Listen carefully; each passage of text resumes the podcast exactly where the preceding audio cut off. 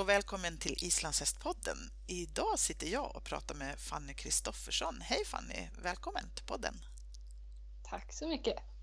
Du har eh, gjort en eh, studie på Vången, eh, ett examensarbete kandidatnivå, där eh, det är en kvalitativ studie om ridning och ridrädsla den heter Glädjen är större än rädslan och det här vill vi veta mer om. Men först innan vi börjar att prata om det, eh, vem är Fanny? För den som inte känner dig, hur skulle du presentera dig själv?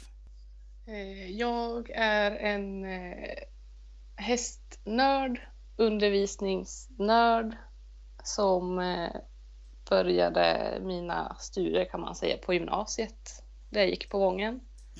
Mm. Därefter jobbade jag lite mer än ett år hos Camilla och Hjalti innan jag påbörjade hippologutbildningen och nu är jag då hippolog. Ja, just det. Mm. Vad gör du nu för tiden? Nu jobbar jag på Stenholmen sedan i juli eh, där jag är ridlärare, tränar lite hästar, lite stall och sådär. Perfekta kombinationen i min värld av stall, ridning och undervisning. Ja, vad härligt. Du, ehm, hur kom du på det här ämnet med ridrädsla? Att du ville jobba med det på din, ditt examensarbete? Ja, jag har väl, det är väl mest att jag tidigare under åren i ridsporten har mött rädsla. Alltså jag har förstått att den har funnits genom att ha varit på kurser och pratat med andra ryttare och hästmänniskor. Och sen har jag också upplevt det själv och delvis skämts för den.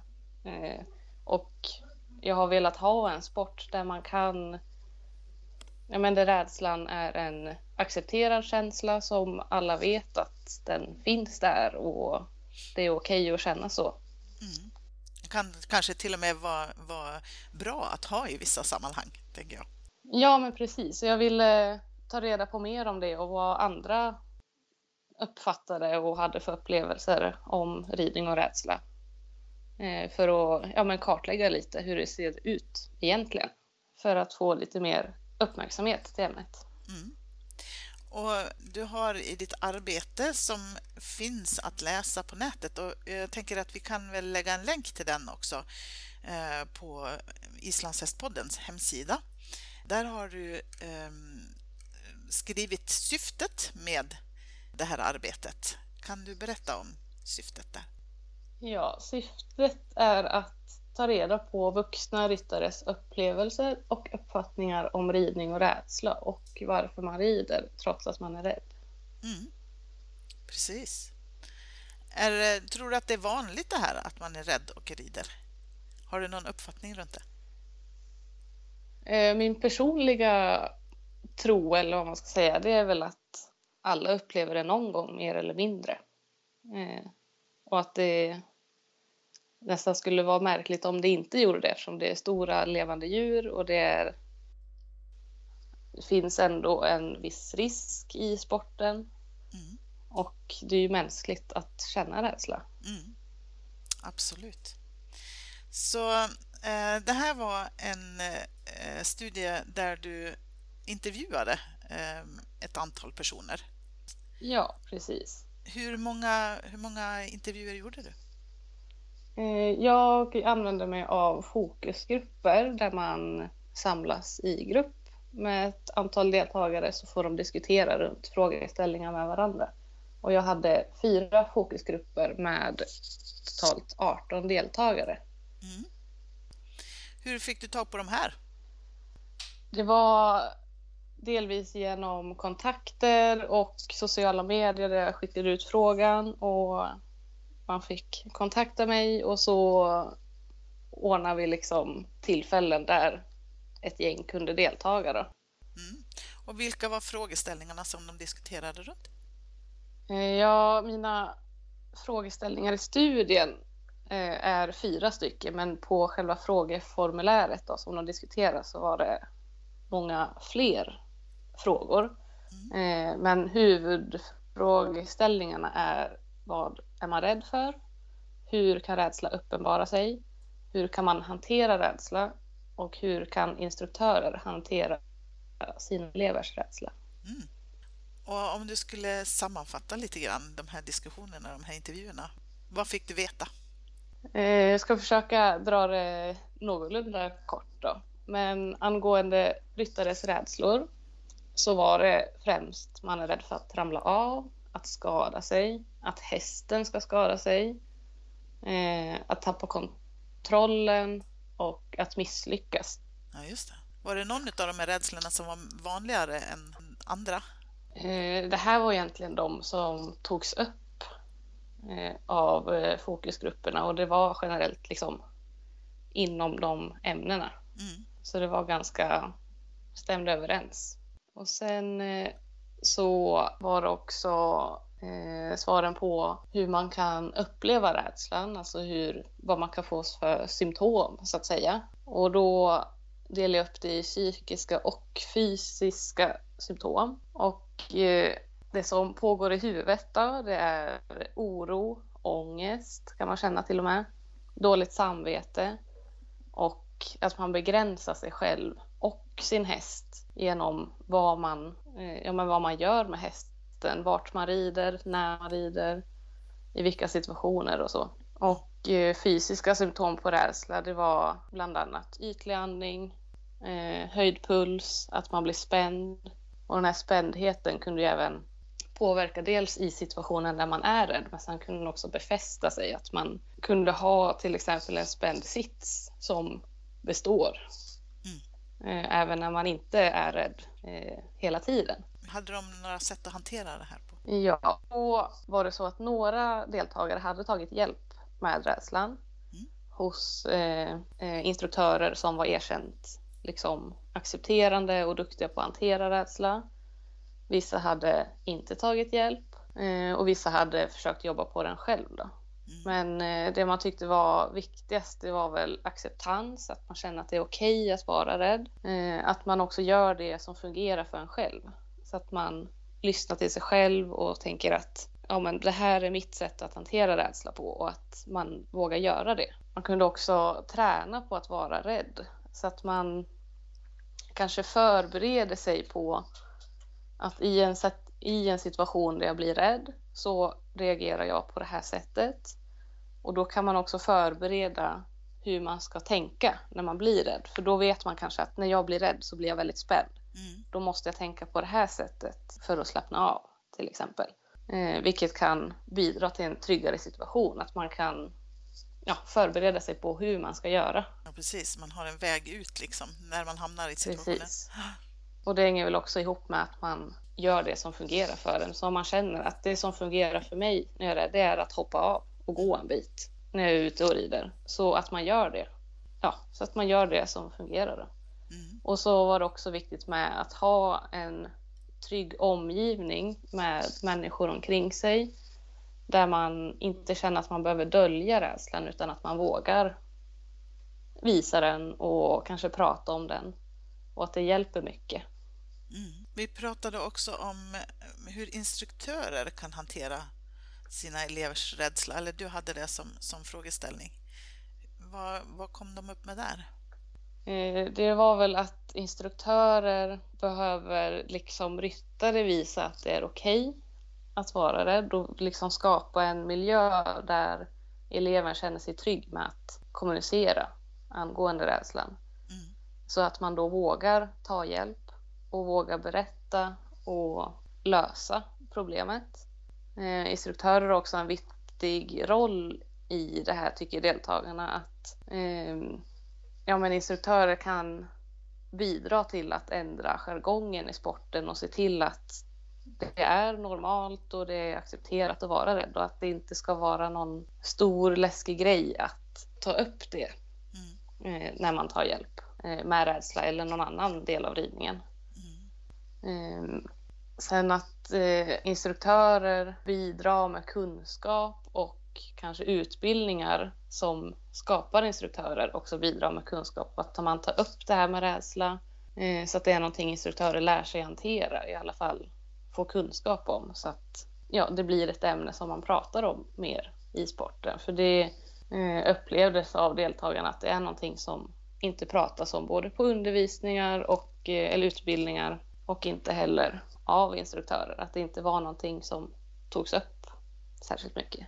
Nej, precis, man utgår ifrån att folk inte är rädda helt enkelt. Ja, och det kanske är så att man vet att folk är rädda, men att det bara inte är någonting man pratar om. Mm. Jag tänker att det måste vara intressant för de här eh, personerna i de här fokusgrupperna att sitta och prata om det tillsammans, så att säga. Eh, fick du några reaktioner på, på det, liksom, hur, de, hur de uppfattade de här intervjuerna? Alltså utmaningen egentligen med fokusgrupper, det kan ju vara att få eh, deltagarna att prata om ämnet. Mm. Speciellt det här som kanske kan vara ett lite känsligt ämne och svårt att prata om. Mm. Men eh, det var väldigt lätt för alla grupper att kommunicera med varandra och prata om det var en väldigt öppen miljö och accepterande miljö och det var väl dels för att alla har upplevt rädsla. Mm. Ehm, och att det var väl på något sätt skönt för dem att kunna prata om det på ett sånt sätt eh, och kunna få dela med sig. Ja, jag kan tänka mig det. Ja, och generellt i alla frågeställningar så var deltagarna väldigt överens. Det var väldigt få punkter där resultatet skilde sig åt. Mm. Men det fanns punkter där det skilde sig åt?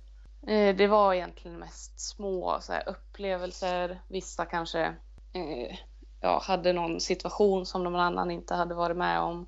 Vissa upplevde någon liten grej som någon annan kanske inte kände igen. Mm. Men de kunde ändå prata om det och förstå varandras eh, vad heter det, synsätt mm. på saken. Så att det var ingen stor sån här eh, skillnad. Nej, precis. Dina slutsatser då i, den här, eh, i det här arbetet, hur ser de ut? Eh, det är att orsaker till rädsla, det är att eh, generellt ramla av, göra sig illa, att hästen gör sig illa, att tappa kontrollen och att misslyckas. Eh, symptom på rädsla kan vara höjd puls, ytlandning, spänning, ångest, att man begränsar sig. Man kan hantera rädsla genom att acceptera den. Eh, rädsla måste uppmärksammas i sporten av både ryttare och instruktörer. Och eh, någonting som, en mening som sades ordagrant av alla grupper på frågan varför man rider trots att man är det är att glädjen är större än rädslan. Ja, det är fantastiskt, tycker jag. Ja, och speciellt eftersom att alla sa just de orden. Mm. Att på något sätt så spelar det ingen roll vad det är som händer i hästlivet.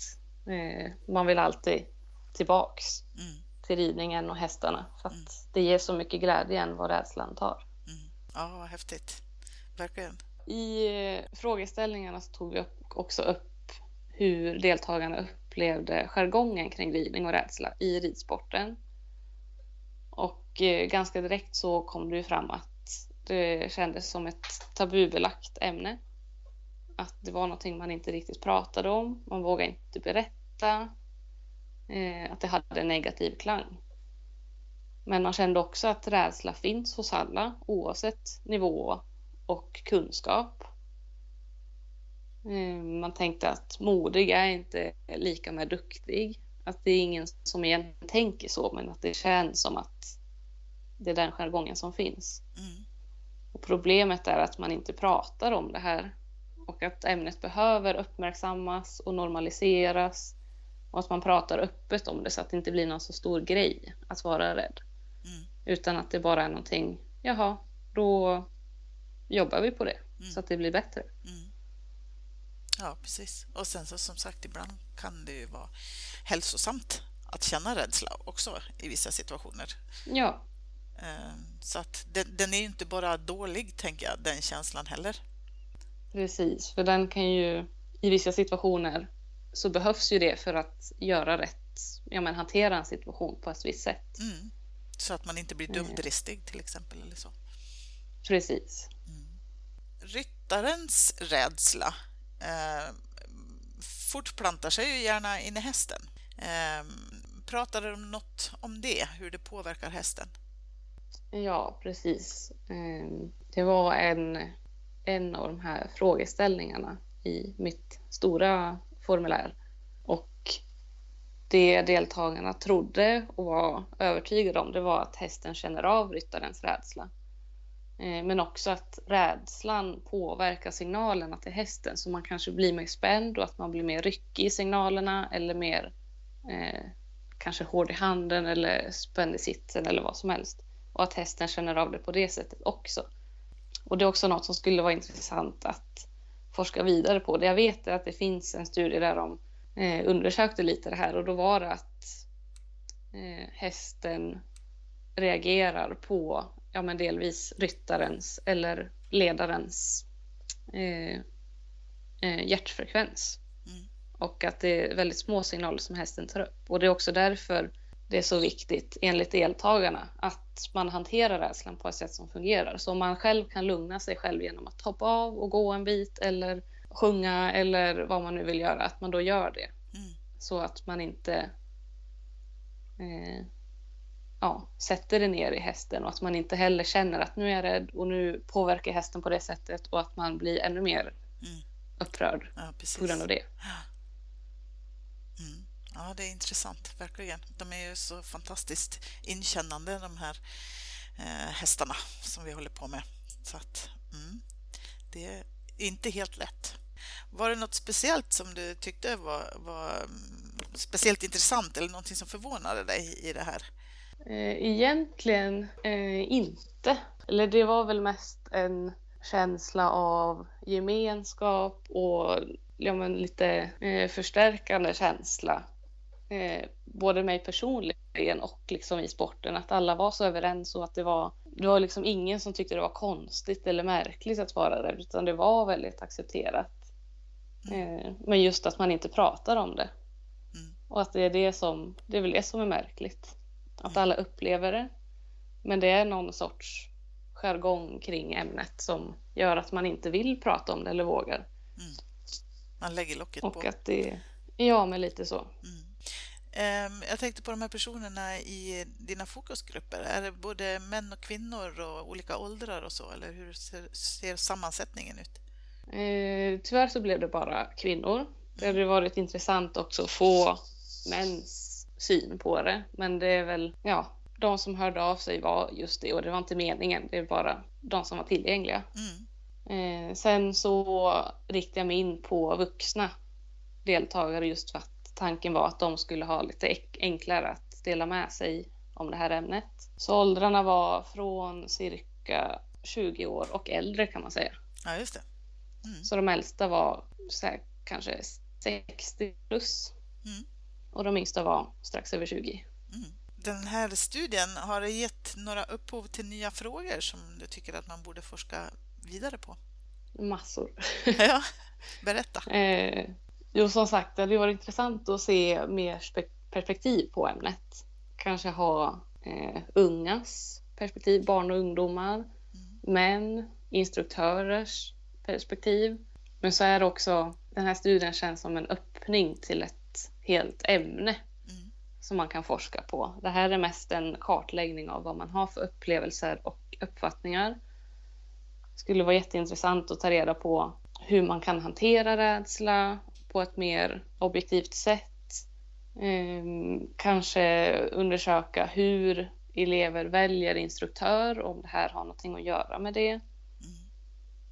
Eh, som sagt en större bild av ämnet genom att kanske ta reda på hur det ser ut i trav och galoppsporten. Ja, kanske hitta liksom metoder som funkar för en stor grupp människor just i att hantera ridrädsla. Eh, ja, massa ämnen och det känns som att det är en dörr in till som sagt nästan ett helt nytt ämne ja. på sätt och vis.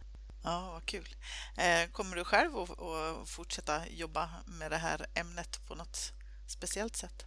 Eh, jag är ju sugen på att forska vidare mm. på något sätt. När det blir, det vågar jag inte säga. Det tar jag lite som det kommer. Men mm. eh, jag tycker det var väldigt spännande och roligt och upplyftande att jobba med det här. Så det skulle vara väldigt roligt att kunna fortsätta på samma spår. Mm. Tar du det med dig i ditt eget arbete nu som ridlärare? Jag skulle säga, jag vågar inte säga att jag liksom urskiljer mig från någon annan i hur man hanterar det här. Det jag har det är ju en uppfattning och jag delar både erfarenheter och jag har hört om andras. Så jag vet hur det kan se ut. Mm. Men så gäller det väl att eh, ja, men få mer erfarenhet och få mer eh, ja, men känsla för hur man kan kommunicera med en elev för att få en sån här öppen miljö där man kan prata om det mm. och där det inte är något konstigt. Men det, det är något jag tränar på och vill lära mig mer om. Mm, precis. Kul! Eh, stort tack Fanny för att du tog dig tid att berätta om det här för oss. Eh, tack själv! Jättekul att dela med sig.